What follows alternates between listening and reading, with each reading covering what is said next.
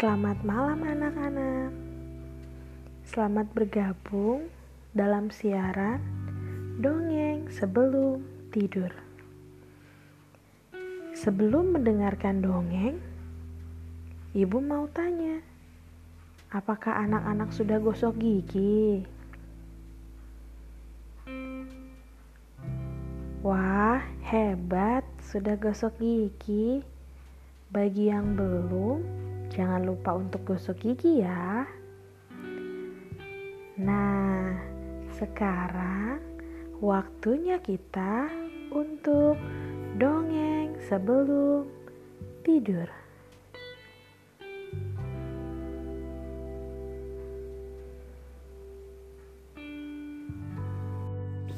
Kali ini Ibu Gita akan mendongeng dengan judul Pengembala Cilik yang jujur.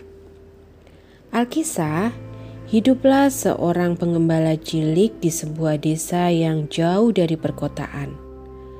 Ayah dan ibunya telah lama meninggal, sehingga ia hidup sebatang kara dengan bekerja pada seorang peternak yang sukses.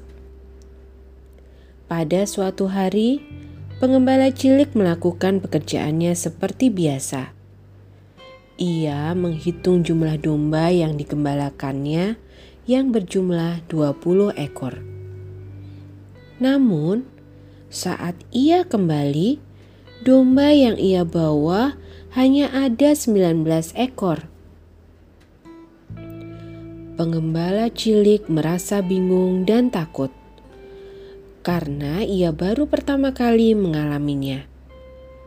Tiba-tiba, seorang pengembala tua menghampirinya seakan tahu bahwa pengembala cilik sedang dalam masalah.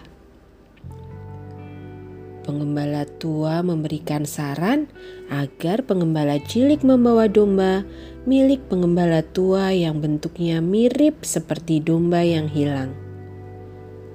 Mulanya, pengembala cilik ingin menerimanya tetapi kemudian ia menolak saran pengembala tua. Pengembala cilik tidak ingin berbohong pada orang yang sudah memberikan pekerjaan.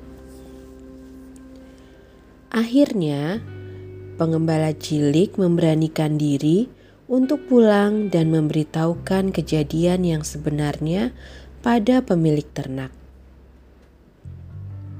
Pengembala cilik menangis terseduh-seduh saat mengatakan bahwa dombanya hilang seekor.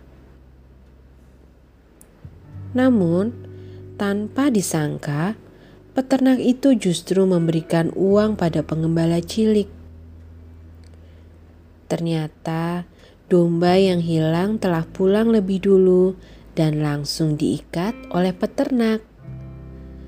Pengembala cilik diberikan hadiah atas kejujurannya dan ia pun merasa lebih tenang karena tidak berbohong atau menuruti saran pengembala tua. Anak-anak, dari cerita yang kita dengar, kita belajar untuk selalu berkata jujur, mengatakan apa yang sebenarnya terjadi. Sekian dongeng sebelum tidur untuk malam ini. Sampai bertemu di dongeng berikutnya. Sebelum tidur, jangan lupa berdoa dulu ya. Selamat tidur, selamat beristirahat. Tuhan Yesus memberkati.